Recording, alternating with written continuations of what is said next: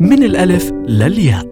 لو بدي أتكلم اليوم في أهم حاجة لازم تحققها المرأة في حياتها هو إنه تكون ممكنة اقتصادياً. كيف؟ يعني يكون عندها وظيفتها اللي بتحصل من خلالها على راتب شهري مناسب أو يكون عندها مشروع خاص بتقدر تتحصل منه على مصدر دخل ملائم. لو صار اللي بحكي لكم عليه اعتبري كل مشاكلك في الحياة انحلت. بمعنى هتقدري توقفي في وجه العنف والمعنف. تقدري تنفصلي عن رجل بضربك وبهينك وبتحكم في راتبك. تقدري تكوني حياتك وتقفي على رجليكي بدون ما تستني حدا يتمنن عليكي.